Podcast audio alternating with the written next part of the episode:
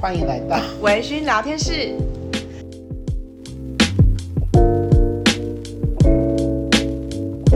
好，今天这一集其实我们是要跟大家谈一下，就是大家过去在嗯、呃，不管是国中小也好，还是到高中阶段也好，你去辅导室的经验是怎么样的呢？嗯。呃，会有这一集的开始，是因为呢，昨天咨商心理师全国联合会开了一个记者会，嗯，然后有发出了新闻稿，那其实就是针对于很多民众对于咨商的感受还有看法的一些调查。那其实这个调查过程当中呢，就发现到说，其实有蛮多，大概有有没有三成呐、百分之三十到四十左右的民众，在第一次接触到智商辅导，可能都是从国高中开始的。啊，我之前认识蛮多学生是从国中开始的。呃，对，我自己的经验来说的话，没有数据。是是是。但是呢，像 Jimmy 跟我都是在大专工作。对。我们呢，在跟大专 大学生工作的时候呢。其实常常就是会遭遇到一个困难，就是呢，有一些学生他们会因为过去在可能无论国小、国中或者是高中，嗯，在辅导室有一些不太好的咨商经验，所以对于大学来咨商或者是来呃求助，会有很多的不愿意。然后也不是很想踏进来，会有一些恐惧感。对，然后那个信任感其实很难再被建立回来。呃，因为我之前曾经在呃国高中都当过辅导老师，我也是在嗯，我也是，你是国小嘛？呃，我有在国小教育实习过，然后我的全职实习是在完全中学，哦，所以就是国中、呃、高中、国中、国小都有。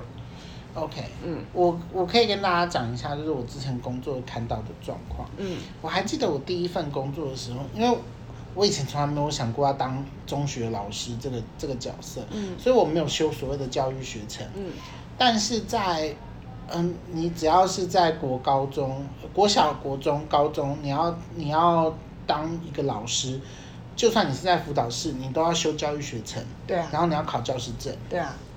那但是因为我那个时候只是临时的代理缺而已，嗯，所以我是可以不用修教育学程跟，呃，不用考教师证。哦，就是过了三招，第三招之后就可以啦。对对对，就是一二招如果没有人去的话，第三招就呃只要相关学历就可以去了。对。那我那个时候进到呃，我那时候进到的是一间完全中学，嗯，我觉得最让我惊奇的一件事情其实是。有一些老师，他真的是会把学生带过来，希望你念念他跟处罚他。嗯，对。但那不是训导室在做的事，训导。后来训导处都改名叫学务处了耶。当然有一些学务的。对啊，那原原本的训育人员在哪？他们在做什么？哎，要看，例如说像有一些学校，它有教官室的配置。嗯。有一些学校后来没有了，嗯，然后有或者是有一些呃是比较温和派的学务学务主任之类，嗯，那你就不太希望，不太需要他骂人啊什么之类的。那辅导室以前在我在完全中学的时候，其实有时候会面临这种状况，就是嗯。呃，老师会很希望辅辅导室这边可以帮忙问出一些他问不出来的讯息，哦，所以很像是在当 spy，嗯，对，很像在当间谍，或者是呃，老师怎么样跟学生沟通都沟通不听。然后我跟你说，学生最讨厌的就是他觉得他很信任什么辅导老师还是某某老师，然后但到最后他就把他的秘密讲出去。对，所以其实然后呃，更不要说什么惩罚的。有有有希望你有希望他来辅导是接受惩罚的，有希望他来接受强制教育的，嗯，然后有希望换个人念念他的，嗯，有希望我们可以问出一些就是哦老师秘密，那想要知道的秘密的，对，所以其实我觉得完全中学的辅导是，嗯，某种程度上啊，其实做了蛮多跟学生辅导。的概念是稍微有一点违背的东西。嗯哼，像辅导来辅导来说的话，我们会比较着重在引导学生思考这个这个部分。是，对。那如果说你今天你你辅导这个学生的目标，其实是为了老师做服务，嗯，那其实他有时候就跟我们伦理当中讲的，就是要把个案的福祉放在优先的概念是相抵触的。嗯，我自己觉得有的时候会呃蛮挣扎的。那所以我自己之前工作的方式是，我可能会跟我。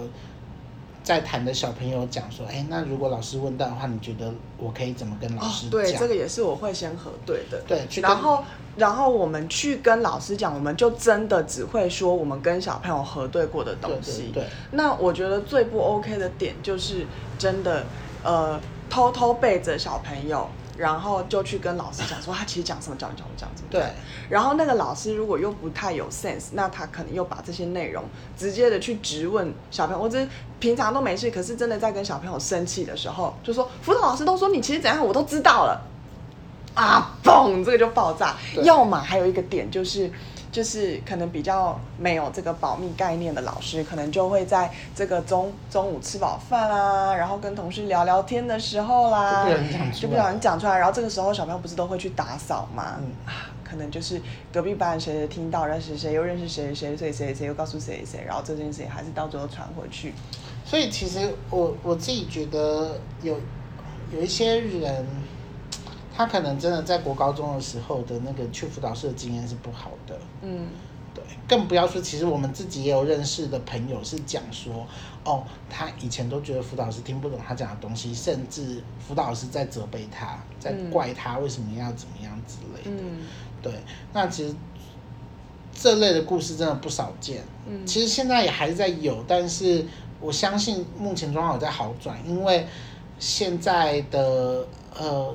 现在的辅导老师，他真的是有受过辅导专业训练，有呃，在之前教育部还没有很特别重视学生辅导这一块，其实有的时候是各科的老师，例如说你是国文老师，你是数学老师，你只要加修，对，呃，有些是自愿去当辅导的，然后有一些是你只要加修一个学程，对，你就可以去当辅导老师了，对对对，对，所以那那一种辅导职能当然是不太可能跟你。从学生时代就在接受辅导教育背景训练的的这样子的老师来的专业度更高。我跟你说，真的会有不一样，因为我那个时候，呃，我大学跟研究所都是念资商嘛，然后但是当我念教育学程，然后我开始去教育实习的时候，我就发现，就是教育的视角跟辅导的视角真的好不一样。嗯，然后那个时候我真的有打架的感觉，就是我不知道我该站在哪里。因为会跟小朋友讲的话真的很不一样，对。然后我会觉得教育的角度的话，会有很多的是那种我要告诉你怎么做，然后我鼓励你，我我我推你，对。然后我给你很多方法，然后就是我就是比较哎，站在教育的角度比较容易把学生当成没有能力的，嗯嗯。然后，所以我要给他很多方法，我要给他很多引导，他就是没有自己的，他不懂，然后他没有不太有自己的决定权，他所做的决定可能也是不成熟的。对，对。然后，但是站在我们辅导跟咨商的视角，我们是要引发个案的潜能。对。就是他那个人性观就差很多，一个是把你当成是一张白纸或是无能的人，嗯，然后但是我们是给很多东西，对，那我们是觉得说，哎，你的潜能是不是不在这个地方？那我们要怎么样才可以帮助你去开发出你在这个部分的潜能？但是但是你知道吗？就是在整个其他的氛围都是教育的人，例如说校长啊、主任啊什么的，或者家长。大家都希望，大家都是用教育的视角来视角来看这个学生的话，大家可能也比较不容易理解，站在就是辅导者角色，为什么你，为什么你不跟我们一样推他？对啊，对啊，对啊，嗯，我我那个时候也是遇到类似的状况。对，所以这个也是给 分享给大家知道，有时候对啊，嗯，而且其实我觉得有一件特别重要的事情是，呃。我们在国高中、国小、国中、高中的这个阶段，因为确实啦，就是学生的发展状况一定不是成人发展那么成熟。嗯、就算现在孩子就是接受大众传媒啊，嗯、然后呃或者是各式各样的网络世界啊，然后他可能比较早熟，但是他还是有一些发展阶段，例如说他的呃见过的世面，嗯，在人情世故这方面，他可能是历练比较少一点的。嗯、那嗯。呃不管怎么样，他可能在人生当中的某一个时间点，他可能真的需要辅导、咨商、身心科这类的心理资源，因为可能对他们来说，嗯，人嘛，你这一辈子很难一路都是平顺的。嗯，那你要怎么样在那个呃你自己意识到自己需要帮助的时候，愿意去找帮助？嗯，我觉得是很重要的一件事情。嗯，但但是。因为我们在大学工作，就是会看到有一些学生，他可能填那个心情检测的量表的时候，他明明分数真的很高，或者他可能只是就跟你说啊，我有自杀跟自伤的倾向，但是却可能因为他之前在前端小时候。的辅导经验不好的情况之下，嗯、以至于到大学他也不愿意去咨商，因为他觉得那个地方对他来说充满了恐惧。嗯，就算我们跟他说明说，哦，就是大学的咨商中心跟呃国高中的辅导室差异有多大，嗯，他还是会觉得有点半信半疑，嗯、所以我们才要做很多的推广活动，嗯，然后来让他真的慢慢能够接受我们这个系统。嗯，那如果说。嗯，今天在听这一集的有一些是教育界的伙伴的话，其实如果我们可以尽量对于呃辅导这个东西的态度是持比较开放式的，或者是比较鼓励式的，不干预的，我觉得其实他对于学生未来的发展，他在某一个时间点他意识到自己需要辅导的时候，他那个排斥跟恐惧会小很多，阻力会小很多。对。对我觉得你刚刚讲一个很好，是不干预，然后好奇，然后开放式。你知道为什么吗？因为我觉得教育还有身为老师，很多就是都很多老师们或者身为教育者，那个道德水平标准跟这个是非对错的标准都非常的明确。对但是很多小朋友或者是学生，他们会进来，就是可能他们就是有一些状况嘛，对，对不对？那你说，如果如果你你劈腿了，很困难，很困扰，你敢跟老师说吗？然后或者是你今天怀孕了，敢跟老师说吗？就是其实，在智商室里面，很多时候是谈这些事情。那我觉得，如果是一个你本身就散发着一种权威式的那种气场，对对对，嗯，你做这件事情就是错的。那件事情才是对的，这样。